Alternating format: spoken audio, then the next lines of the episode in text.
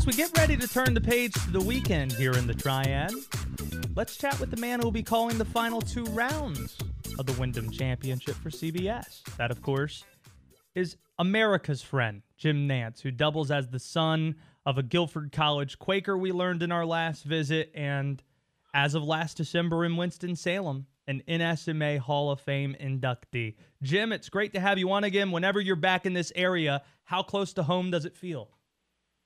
It feels mighty nice. Thank you, Josh. It was great seeing you not only last year at the tournament, but at the um, Hall of Fame inductions in Winston Salem. It's uh, it's going to be a special weekend for us. Uh, this is not only our last golf event of the season on CBS, but it also marks the end of uh, of my partner up in the booth, Sir Nick Faldo's uh, glorious run at CBS as our lead analyst. He's uh, he's tired of being on the road. He wants to go to his new ranch up in Montana and just kind of uh, enjoy life and fish and and uh, do whatever he wants with his time, and we'll be saying farewell to him this weekend in Greensboro. Yeah, and Mark Brazil. Oh, by the way, your coverage going to begin at three o'clock tomorrow. You and Sir Nick, and we'll watch you guys on Sunday too. Mark Brazil was with us and said that they might have some stuff in the works to recognize his career in Greensboro. Uh, anything in the works from you and your team to send him off the right way?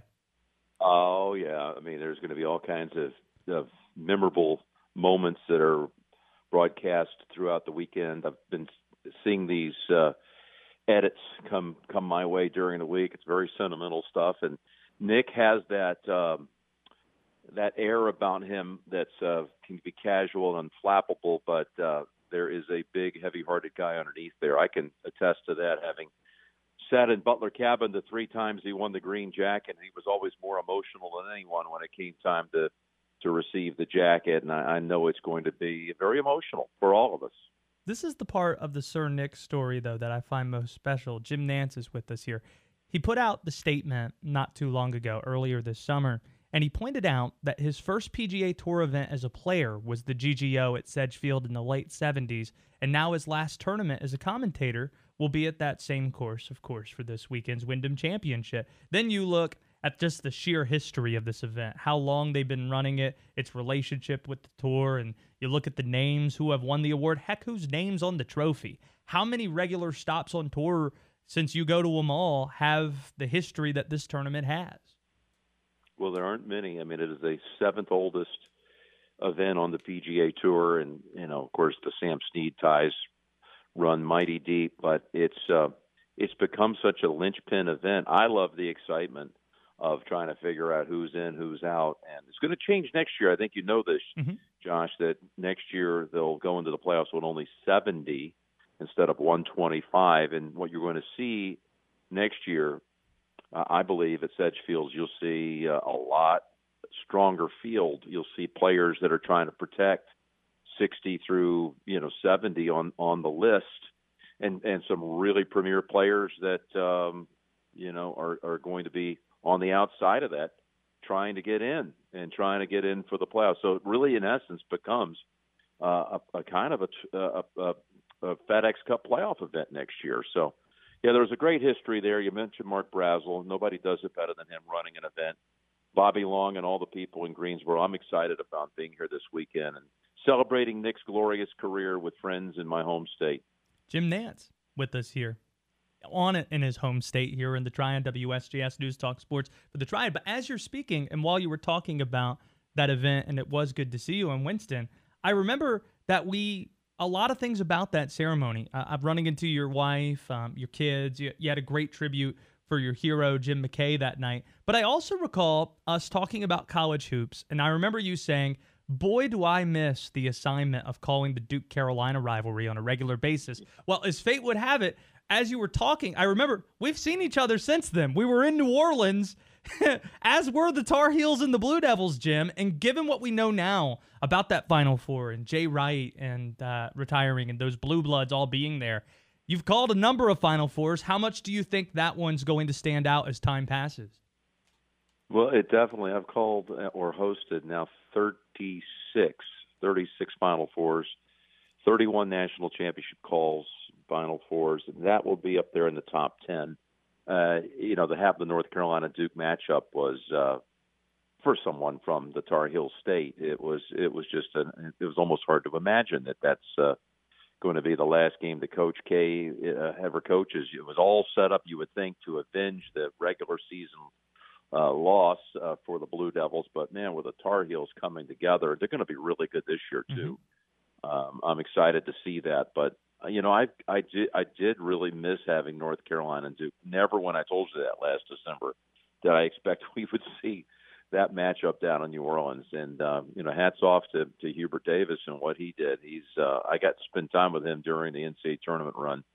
I sure was impressed by by what I saw. Of course, Coach K. What can you say? I mean, he's just one, you know, the all-time, you know, top two guys that probably ever done it. He and Wooden. So it's uh it's been college basketball's been fun. You know, you can't be from the state of North Carolina and not have that in your blood. So it meant a lot to me. It is pretty amazing, though, when you think about it. You brought it up that the two national semifinal coaches who lost both ended up retiring. When you coach K, uh, you know that was going to be it for him. But Jay Wright, no inkling at all that that would be his final game when he lost to Kansas on Saturday. Jim Nantz is with us here on in the Triad WSJS News Talk Sports with the Triad. Well, I've got you here. I wanted to squeeze in something Panthers related. Your path doesn't really cross sure. much with the Panthers doing AFC games much for CBS, but you did call a number of games featuring Carolina's newest quarterback, Baker Mayfield. What stood out to you in the access that you get to Baker during your production visits and watching him play the last handful of years? He is feisty. He is gutsy. He is determined to win. I think you have to kind of take last year off the books. Actually, got to give him credit for playing uh, with a shoulder injury that happened the second week of the season. So I'm fascinated to see this quarterback battle because I actually know Sam Darnold pretty well. Um, I've had the same manager as Sam, and uh, I've gotten to know him. He's come and visited me in the booth at Quail Hollow down in Charlotte. I'm very fond of him.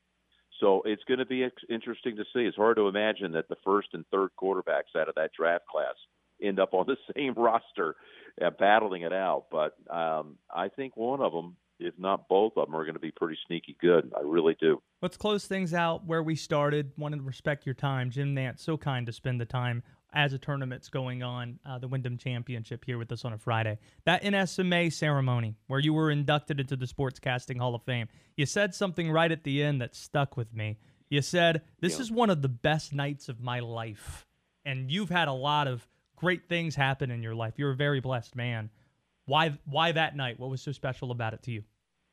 Well, I had my wife and my two little kids, and my oldest presented me and to me, it's a life that uh, I could only dream of as a young boy. This is exactly what I wanted to do since I was 11 years old, right down to working for CBS. That was always the goal because CBS broadcast the Masters, and I love the way CBS presented the NFL back in the day with guys like Vin Scully, by the way. Mm. Um, so, you know, to see it all come full circle and have all my family there, there are listen, it's a glorious life that uh, you know I am blessed. I'm grateful for. There's a lot of sacrifice, like anything else that that you have to strive for. Um, you know, you got to take uh, some of the things that you don't want to do, like being away from your family all the time. It's a it's a very nomadic life, traveling all the time. It's a strain on them. It's a strain on me. But to have them all there in December and have my oldest present me, uh, it's just I'll never forget it. It was as, as sweet as it gets. Dave Goren over there manages that um, you know that that association of the sports media and sports broadcasters. It's uh, it's it's quite a thing, and I'm still kind of uh, in the afterglow of that that special night in Winston. Jim Nantz, hope to see you at some point this weekend uh, in Greensboro. Safe travels and everything else. Thanks, Thanks for Josh. the time. You do a great job, man. I'm proud of you, and I look forward to running into you over at Sedgefield.